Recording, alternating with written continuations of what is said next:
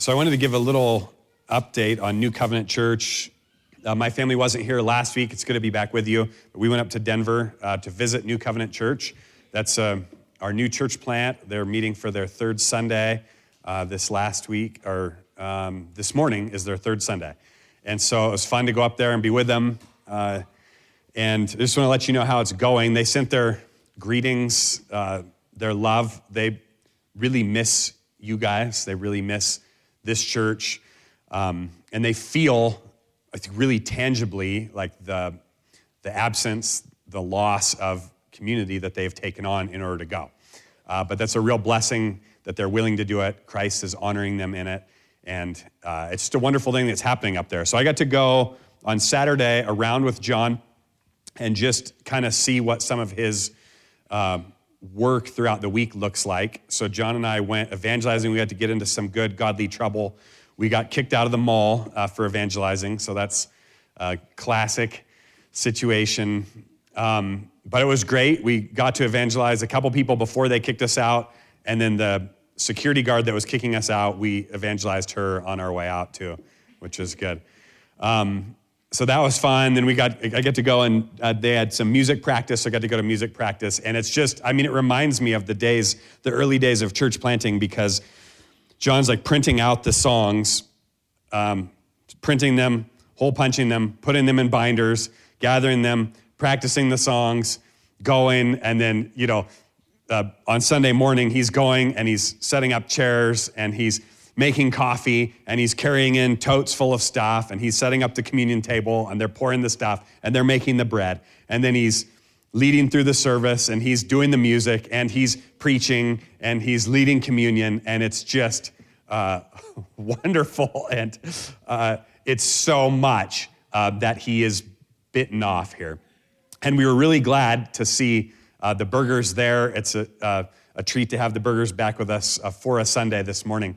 But the burgers being there is just a huge blessing, jumping in and helping and serving. Jarrett is up there uh, jumping in and serving with all that. So it really felt like home also. I mean, their worship service looks a lot like ours. They've kind of made it their own a little bit in different ways, which is fun, but it really felt like home, right? The burgers were there, the Halvoits were there, Jarrett was there, and then a few others we didn't know. Um, but it was just wonderful. The worship was a blessing. It was great to see them. And they miss you guys, and they send their love. And uh, if you can go and see them, please do. Even if just like if you could plan a trip to go worship with them on a Sunday morning, it would be a huge blessing to them. But if you find yourself in Denver, uh, really try to plan around it because when you're a small church plant, um, every person there helps, right? And you, you know, so I mean, it's possible this Sunday it's the Halvoits, Jarrett, and Turner and Chrissy. And so imagine what happens when you're there and there's like three groups of you and then a whole family shows up, right? You're like, yes. you just double in size and it just encourages you. So if you have opportunity, uh, we encourage you to go and say hi to them and see them and encourage them and worship with them. And uh, it's a real blessing. All right. Um, but it's, uh, I'm happy to be here, happy to be back here. I'm happy to be not at that stage of church planting anymore. I remember it well. It's exhausting, um, but it's wonderful, and you see the Lord work in so many uh, wonderful ways. So we praise God for that. Uh, so keep praying for them, and uh, they're but they're doing great. Like I highlight some of the exhausting nature of it, and kind of like try to talk about how much they're doing, but uh, they're just thriving. We asked them, "How are you guys doing? Are you exhausted?" They're like, "We're tired, but we are like thriving in the Lord," and they really are, and so that's a blessing. Um, we watched the Super Bowl while we were up there, but we won't talk about that. Uh, open your Bibles to Leviticus this morning. Uh, we're going to begin a sermon series through the book of Leviticus. As we do that, actually open your Bibles to Leviticus and then go back one page to the end of Exodus, because in order to understand Leviticus, we need to pick up where we left off, because uh, we do have a goal. Uh, we're uh, I have a goal of preaching through the entire Pentateuch. We've preached through Genesis and we've preached through Exodus, and then you know we've had breaks in between, and now uh, we have arrived at Leviticus, which is somewhat intimidating and daunting, um, and really exciting. So um, we'll catch up a little bit this morning, And uh, I understand last week you guys did the entire Old Testament, so this will be easy for you. But um, the sermon this morning is called Introducing Leviticus Drawing Near to the Holy God. So as you turn to Leviticus and the end of Exodus, I want to read you a line from a psalm. Psalm 73 28. But for me, it is good to be near God. Or from the New American Standard, which for some reason is how I memorized this line. But as for me, the nearness of God is my good. The nearness of God is my good. Is the nearness of God your good? Is it your driving desire to be near to God, to draw near to Him, to have fellowship with the living God? Do you have driving desires about your good? Do you have a sense of what's good for you? What will make it all okay? Like, imagine you're having a bad day, you woke up on the wrong side of the bed, everything's going wrong. Maybe you think, if I could just go and be with this person, things would get better. Or maybe you think if I could just have a glass of wine at the end of the day, or if I could just get some chocolate, or another cup of coffee will get me through, or if I can just make it to lunch, it's gonna be okay, then it will be good. If I can just make it to the weekend, just get this week behind me, if I can just get to the weekend, if I can just rest for a minute, it will be good. I've got a vacation coming up. If I can just make it to the vacation, I know it's bad and hard, but if I can just make it to that, then everything will be good. And I think these are fine and lawful things to enjoy, and the Lord gives us things that bring us rest. But ultimately, it is the case for you that if you can just get near God, everything will be okay. As for me, the nearness of God is my good. Do you see that? Do you know that? And do you live accordingly? That what you really need to turn things around, like no matter how bad things are, no matter how much the struggle, you're right in the middle of it, it's the nearness of God that will fix it. It's the nearness of God that you need most fundamentally and most deeply. And so, do you draw near to God, knowing that He promises if you draw near to Him, He will draw near to you? This is the main thing. This is your good. Your greatest good is the nearness of God. The Psalm 27 says it a little bit differently. One thing I have asked of the Lord, and that will I seek after. What's the one united desire of the heart of the psalmist. One thing I've asked of the Lord, that will I seek after, that I may dwell in the house of the Lord all the days of my life.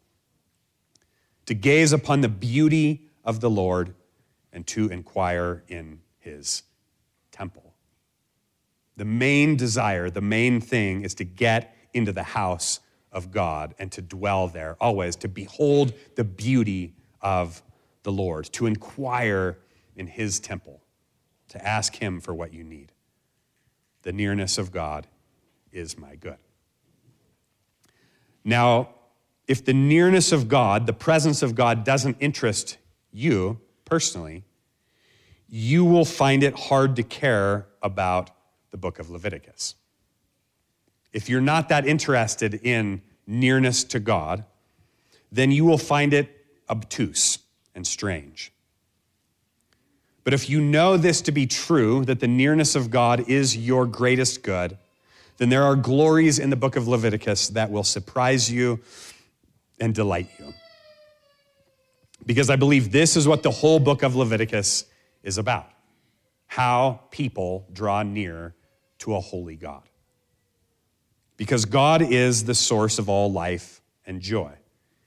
As it's written, in his presence, there is fullness of joy. Have you tasted and seen that the Lord is good, as the Bible invites you to do? If you haven't, if you're here and you're hearing me and you're hearing me talk about this, the nearness of God being your highest good, and you think, honestly, like that's just not me. Like I live for something less than that. Keep asking and seeking and knocking until you find the nearness of God to be the sweetest thing in your existence. Don't give up. If you search for the Lord diligently, you will find him. Because I'm telling you, you were created to have fellowship with God, and nothing else will do. Nothing else will ultimately satisfy you. And that's the theme of Leviticus how a sinful people can draw near to a holy God. And there are wonderful answers and glorious provisions from God for Israel to be near to Him. And there's wonders here in Leviticus for our instruction on whom the end of the ages has come. There's instruction and principles about how we draw near to God. Even though we don't draw near in the exact same way that Israel did under the old covenant, there is instruction and truth for us about what it looks like to draw near to God. And there's glorious encouragement about what God has done to bring us to himself in Christ Jesus by contrast as we look at Leviticus. There's instruction for us about how we draw near, and there's also contrast about how we don't have to draw near in that old way anymore. And that reminds us of the glorious access that we have to God now. And by God's grace, this overlooked book, Leviticus, this often neglected book, this often complained about book, this book that's sometimes an occasion to bog down in your resolute goal to read Bible cover to cover, and how many good efforts have bogged down and died in the book of Leviticus in trying to make it all the way through cover to cover this time. This often forgotten book, by God's grace, this book will be a place where we behold our God and his goodness and are drawn into deeper fellowship with him. Because this book is written by God and it's for your good, and it's filled with treasures. So, what's our approach? How do we work our way through Leviticus? This book, and part of the reason I think why people often bog down in Leviticus is because this book reads somewhat uniquely. It reads differently than other books. A lot of the books we have in the New Testament are epistles, they're short letters packed with lots of, of ideas that are boiled down and distilled. Whereas Leviticus has lots of repetition. It'll say kind of the same thing over and over again in a different way. And this type of sacrifice, and they did this with the sacrifice, and they brought it to the Lord, and they did this. And then this type of sacrifice, and they brought it to the Lord, and they did this. And then this type of sacrifice, and there's lots of repetition, and that's there on purpose. And there's lots of detail, isn't there? Have you read Leviticus? Lots of intricate detail about the nuances of bringing the sacrifices and how they would be offered. And some of it's hard to understand. And often it's hard to understand the significance of it because it'll say, like, put some of the blood on your thumb and put some of the blood on your earlobe and on your right toe. And then it just like moves on. And you're like, but why? And it just doesn't explain. Just, just do it. Okay? And that's by God's design.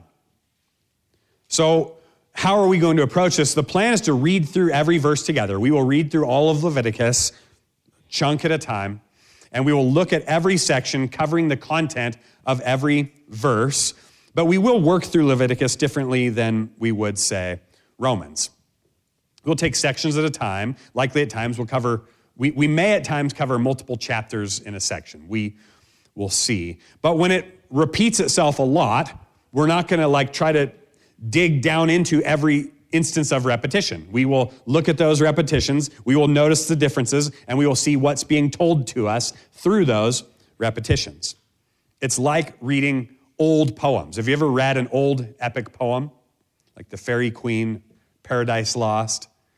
If you try to read those like you would a modern day poem that's, you know, 10 or 20 lines, packed with meaning, and you try to really suck the nectar out of every line and every word, you'll never make it. You'll never make it through Paradise Lost like that. You just have to power through it. You just have to read and read fast and let it wash over you as you get the kind of big picture, okay? And that's how Leviticus works, okay? The repetition isn't meant to be just drilled into and, and, and, and obsessed over. You let it have its cumulative effect over you. And so that's how we'll work our way through the book of Leviticus, noticing every single verse, every single detail, but taking it in and letting it wash over us as we read repetitive things. And where we don't know what something means, we'll just acknowledge that we don't know what it means and move on. Why did they put the, thumb, the blood on their thumb and their earlobe and their big toe? We'll venture a, a, our best guess, but we don't always know because it doesn't always explain itself. And that's okay.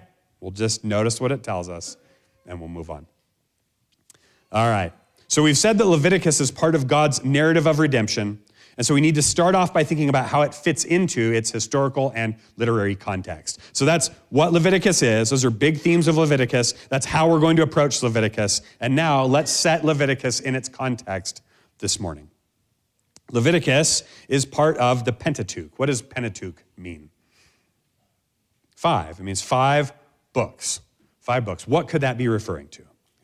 The first five books of the Bible Genesis, Exodus, Leviticus, Numbers, and Deuteronomy. Those are the first five books of the Bible. They're called the Pentateuch. Sometimes they're called the law, the Torah, or the instruction. That's the Pentateuch. And Leviticus is right in the middle of the Pentateuch, right in the middle of the law of these first five books. And in some ways, the themes of Leviticus are central to the Pentateuch. In some ways, the themes of worship to God under the law is spelled out most fully and directly in the book of Leviticus as they show Israel the way to fellowship with God in his house. Leviticus was written by Moses. How do we know that Leviticus was written by Moses? Because it says. For example, look at Leviticus 1 1. The Lord called Moses and spoke to him from the tent of meeting, saying, and then it launches into the instruction of the book. So this is stuff that God told to Moses. Also, Paul, writing under the inspiration of the Holy Spirit, attributes Leviticus to Moses. In Romans 10:5, Paul says, "For Moses writes about the righteousness that is based on the law, that the person who does the commandments shall live by them." And that seems to be a quotation of Leviticus 18:5. You shall therefore keep my statutes and my rules. If a person does them, he shall live by them I am the Lord. Now, I go into that. Maybe you think, obviously, it's Moses, and why take the time? Well, because today, biblical scholars love to try to debunk everything, right? Now, Moses didn't. Now we know from our lofty perch here 2,000 years later, we know better than the text itself says. We know better than the New Testament authors. We know better than 2,000 years of church history. And we now know that this wasn't written by Moses, but was actually compiled by a lot of different authors over time. And so we break it up into different, and we can know because they use different terminology over here and different terminology over there. And so there's a, a constant attempt to kind of undermine just the straightforward reality of who wrote the books of the Bible. But it's plain and clear that Moses wrote the book of Leviticus. All right. Now, as part of the Pentateuch, Leviticus is carrying on the themes of the Pentateuch and developing them. So we need to notice what's going on in Genesis and Exodus that then is getting picked up and developed in the book of Leviticus. So let's take a few minutes to think about the main through line of Genesis and Exodus. What's the main point of Genesis and Exodus so far? There are always different themes you can look at. You can ask yourself about a specific theme and then trace it through the Bible. So you could ask yourself, what does the Bible say about food? And you could find that it starts talking about it right in Genesis chapter 1. And you can follow that theme all the way through the Bible and see what the Bible says about it. And it's hard to pick the one theme of all the Bible other than maybe Jesus. Okay? That's kind of the main theme of the whole Bible. But if we want to try to get our, our heads around the major, some of the major themes that are being developed in Leviticus and how those come through Genesis and Exodus, I think the idea is something about how sinful people can be near to a holy God. And that becomes a central theme of Genesis and Exodus as we look at it too. So we see this in creation. How can a sinful people be in the presence of God? In creation, God creates mankind and he blesses them and he walks with them in the garden in the cool of the day. In paradise, in the Garden of Eden, God was with his people. He was near to them. Remember, we talked about the nearness of God. They had fellowship with God in Eden. He created mankind in his image to fellowship with him. Uh, this guy, L. Michael Morales, who wrote an excellent commentary on Leviticus that I'm learning tons of, uh, from, and so just credit where credit's due. A lot of my thoughts are being shaped by this, this book. Um, but this guy makes this point about Genesis. Um, the book is called Who Shall Ascend the Mountain of the Lord, if you want to read that as we go through. Um, but he says this humanity, nevertheless, is not the culmination of creation. That's somewhat shocking, right? We think about the, six, the seven days of creation, six days of creation, and it builds and it culminates in the creation of mankind. And that's kind of a theological truism that mankind is the crown of creation. But he makes an interesting point. He says, Humanity, nevertheless, is not the culmination of creation, but rather humanity in Sabbath day communion with God. This engagement with the divine is what and what alone can fulfill the purpose and potential for the image of God, not merely as keeper of the lower creation, but as lover of the fathomless, uncreated. So he says, look, yes, creation culminates in the creation of mankind on day six, but there's a day seven. And what happens on day seven? Mankind enters into the Sabbath rest of God and enters into fellowship with God. So he says, yes, in a sense, it's the creation of mankind in the image of God, but then in fellowship with his creator, which I think is a delightful point. And so you see the theme here of fellowship with God all the way back from the beginning. And you know that that fellowship with God didn't last because Adam and Eve rebelled against God right away and their sin broke fellowship with God. Life under God's blessing became death under God's curse because of Adam and Eve's sin. God's drawing near shifted from a drawing near to bring blessing to a drawing near to bring the curse of judgment. And that is very bad news for all mankind, who were all brought into this unhappy relationship with God through the sin of Adam and Eve all of our fellowship with God was affected when Adam and Eve fell. And if the nearness of God is our greatest good, then what is the losing of the nearness of God? But God abounds with grace and mercy. And so he promised Abraham to restore the relationship to one of blessing again through the offspring of Abraham to all the peoples of the earth. God would raise up an offspring of Abraham, and through him he would bless all the peoples of the earth. And so we see God beginning this initial working out of these promises in Abraham's descendants, the people of Israel, as he makes them into a great nation. We had fellowship with God, we forfeited and lost it. He promised to restore it through his descend- the descendants of Abraham, through the nation of Israel, and he begins to make them into a great nation who knows God. But in the book of Exodus, this people of God struggle under the thumb of Egypt.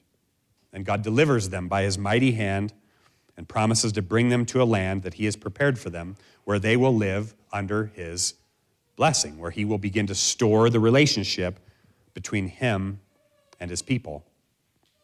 So he brings them out of Egypt, through the waters of the sea, and up the mountain of Sinai, where he meets with them.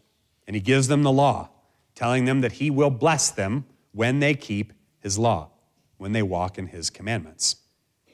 And part of that law involved building a tabernacle for God. Do you remember this in Exodus? All the detail of the building of the tabernacle with all of its curtains and all of its furnishings and all of its construction, a tent of meeting, he calls it, so that he could come and live in the midst of his people, so that he could meet with his people. He taught them to build a tent, a tent of meeting, where man would meet with God so that they could have the nearness of God restored to them.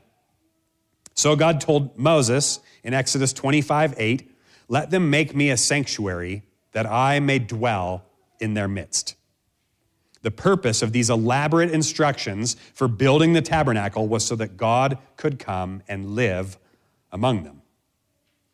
He reiterates it again in Exodus 29, 45 to 46. I will dwell among the people of Israel and will be their God. And they shall know that I am the Lord their God, who brought them out of the land of Egypt, that I might dwell among them. I am the Lord their God. See how central this dwelling with God is, this fellowship with God, the nearness of God to his people. But then Exodus ends with a surprising turn of events that sets up the theme of Leviticus. So God brings them out, makes them into a great people. He shows them how to build a house so that they can meet with him again, so he can restore fellowship. They build the tabernacle, everything's ready. They do all the stuff that he says. Moses finishes the work so they could meet with God. And then what happens? Exodus 40, 34. Then the cloud covered the tent of meeting, and the glory of the Lord filled the tabernacle. So the cloud represents God's presence.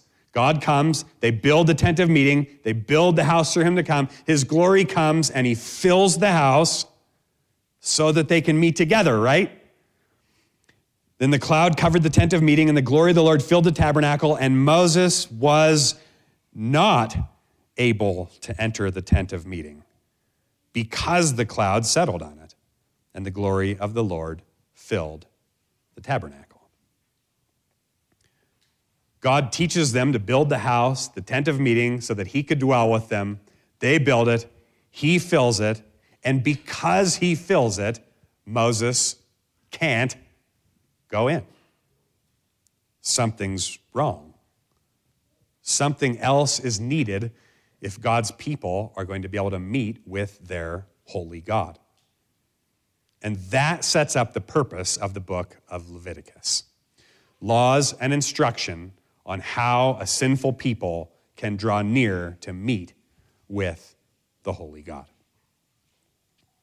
So, Exodus ending the way it did, with God's people unable to actually go in and meet with God closely. They've got to stay outside the tent. They can talk to Him, you know, in the tent, kind of, but that's really not the kind of fellowship you want, is it? If you've been longing to be reunited and restored with somebody, and you get to their house, but you have to stand outside the door and you can't go in, is that really the type of fellowship you were hoping for? You can talk through the wall of the tent. That's something and it's better than what you had before, but that's not enough. That's not all that we want and it's not all that God wants. And so he shows them how they can draw near. He picks right up with a solution, though even this will be a provisional solution. You and I have far greater glories in Christ Jesus in our access to God. But in order to understand that access, we need to understand this initial solution to the problem. So let's read Leviticus 1 1 to 2.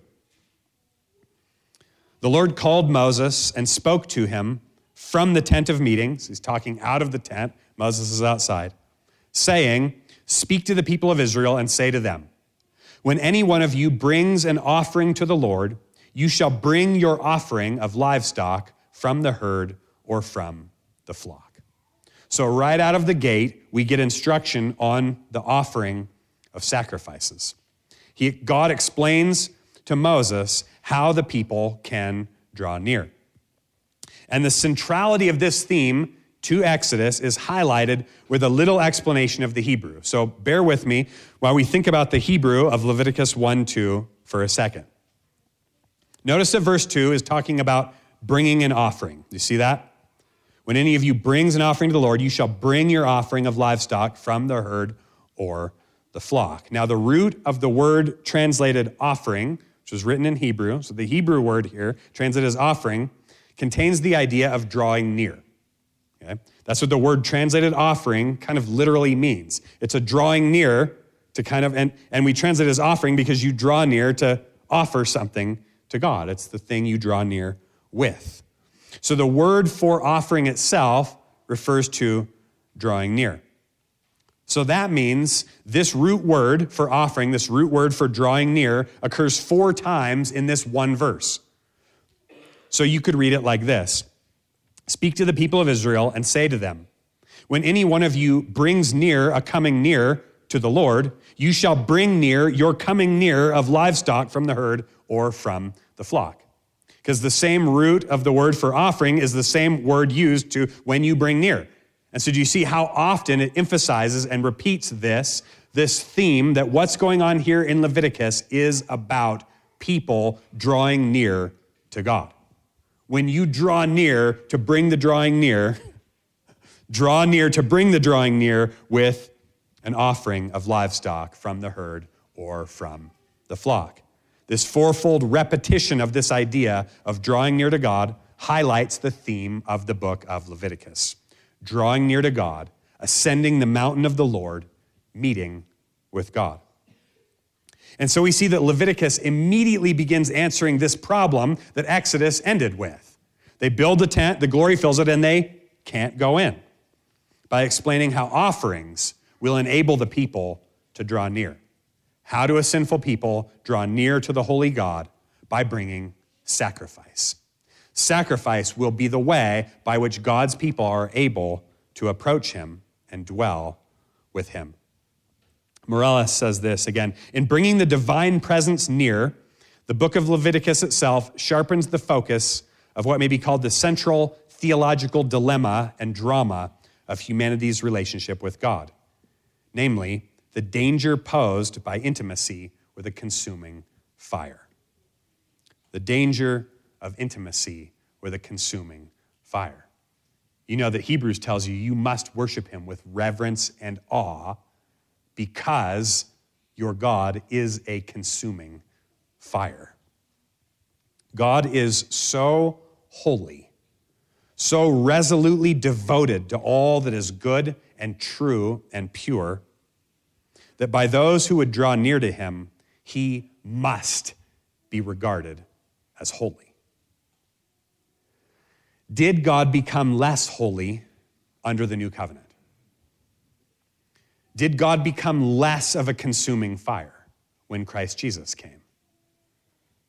No. God is the same yesterday, today, and forever. It is the same consuming fire that we draw near to now it's just that we have boldness and access into the consuming fire through the person of the Lord Jesus Christ. But I think that these things are often lost on us.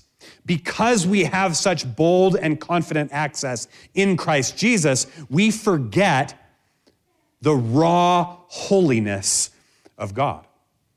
We forget the inherent danger of a people drawing near to a consuming fire. And this is one of the things that Leviticus can rekindle in us, can remind us of the holiness of God. R.C. Sproul, whom I love, and many of us love his teachings, but he would often start his teachings by saying, People will ask me, what is the main thing that's missing in the American church today?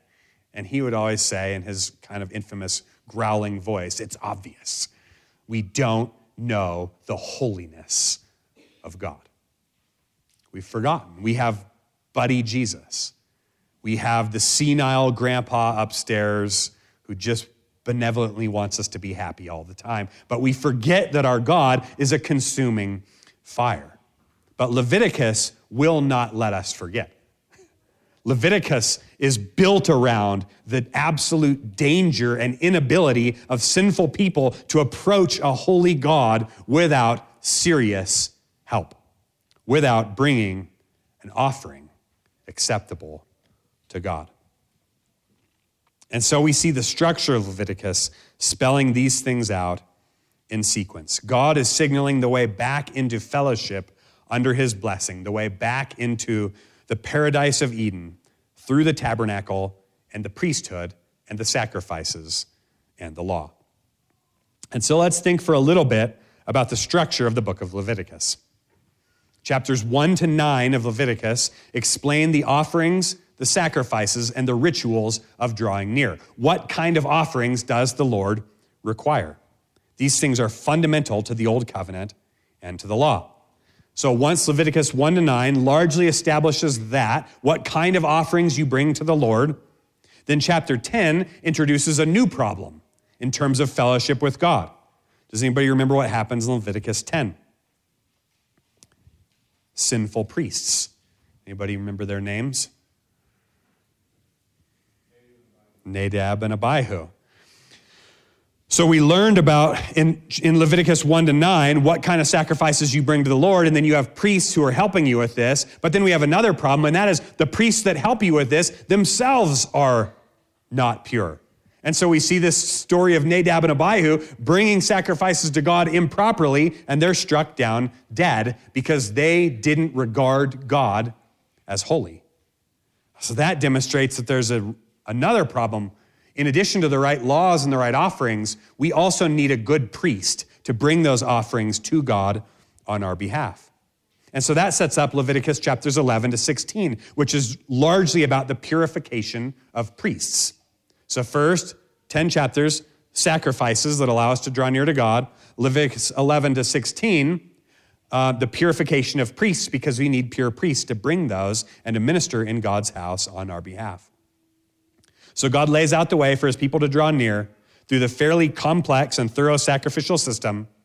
Then he goes on to teach them how to conduct themselves in his holy presence. And so that becomes the rest of Leviticus 7, chapter 17 through the end. God's instructions about how to carefully distinguish between unclean and clean, and then to carefully distinguish between holy and profane as they learn how to dwell with God while living in corrupted flesh. So that's the basic breakdown of, of Leviticus the offerings you make, the purification of the priests, and then how you live, avoiding the unclean and the impure when God lives in your midst. Well, that's fairly simple. We can take that one step at a time.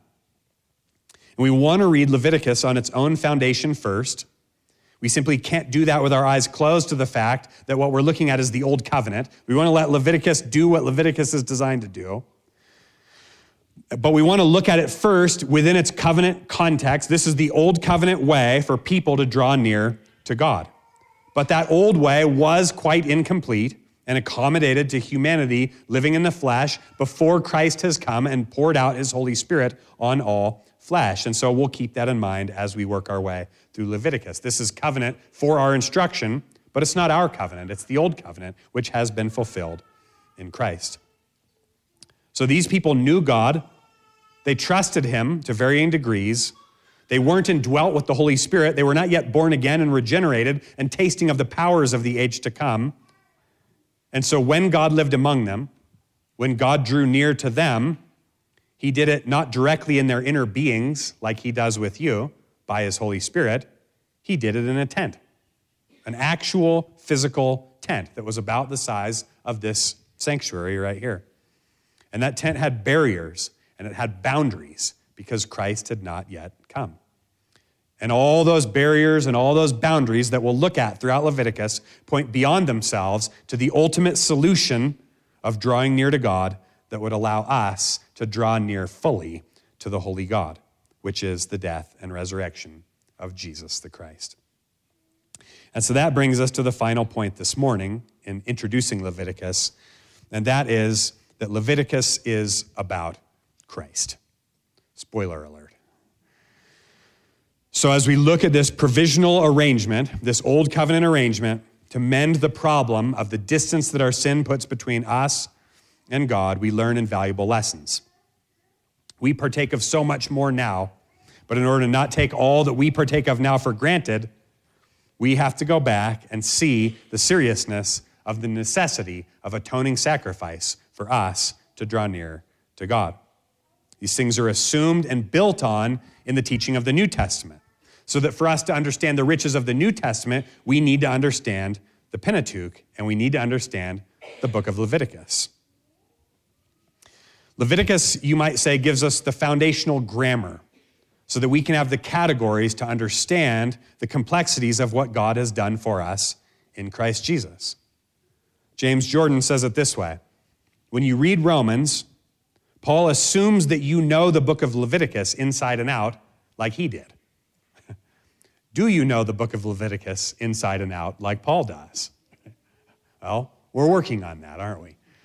But the more we read, the more we understand, the more that we get these categories in our minds, then the more clearly we're going to be able to track when you go to read the book of Romans, the more its riches are going to unfold to you because you'll understand the basic grammar that he's using to explain the gospel. It is intense gospel grammar being laid out for us here in Leviticus. Because what's at the heart of all the Bible? What's at the heart of our salvation? It's the atoning death of Christ. Well, why did he need to die? Why blood? Right? Well, all of that was first explained to us and laid out in the sacrificial system. And those details matter. So while the gospel far transcends the categories of the law, those categories of law are stepping stones of understanding. And if we don't understand those categories, we'll have a hard time understanding all of the riches that are ours in Christ Jesus. And while there are complexities and riches for us here, at the end of the day, it's also beautifully simple. God made us to have fellowship with Him. God created you to be near to Him, to find your life and joy in humble, glad obedience of faith before Him. We cut ourselves off from Him by our sin, by our rebellion. We brought death and hardship to all the earth, but God promised a way back into His blessing, a way to restore us to fellowship with God. And you have access to God through the sacrifice of Christ right now, by grace alone, through faith alone. Not because you kept the law perfectly enough, not because we had an earthly priest that was good enough, but because Christ is the great high priest, because he kept all the law for us, and because he offered himself as the perfect sacrifice. And so now you have the fullness of fellowship with God in the Holy Spirit. And God calls everyone to repent of sin and turn to God in Christ Jesus so that we can be restored to our most fundamental good, the nearness of God. Christ brings that perfect nearness. We'll see this week in and week out as we dig into the depths of Leviticus. And because of his glorious work, knowing that God promises to meet us in his word, we actually are drawing near to him right now. How do you draw near to God in Christ Jesus? We draw near through the finished work of Christ. And where does he promise to meet us? By his Holy Spirit, in his word, in prayer, and at the table. That's what we're here doing together now. This holy God, this consuming fire, is in your midst right now by the person of Jesus. You sit now as you hear his word, as we talk to him, as we come to his table, the sacrament of the, the, the, the edible word, the promises of God uh, demonstrated for us tangibly in the bread and the wine, as we come to these things in faith, we draw near to God with the promise that when we draw near to Him, He draws near to us. And we long for the day when Christ finishes what He started and comes to get us to live forever with Him and the Father in paradise, where the nearness of God is not mediated or distant at all, but enters into all its fullness. And so we set our hope on the nearness of God we recommit ourselves to the nearness of God as our greatest good. We remember again that the Lord Jesus Christ is the only way into that presence of God, and we enjoy it together by faith. Let's keep doing that as Tommy leads us at the Lord's table.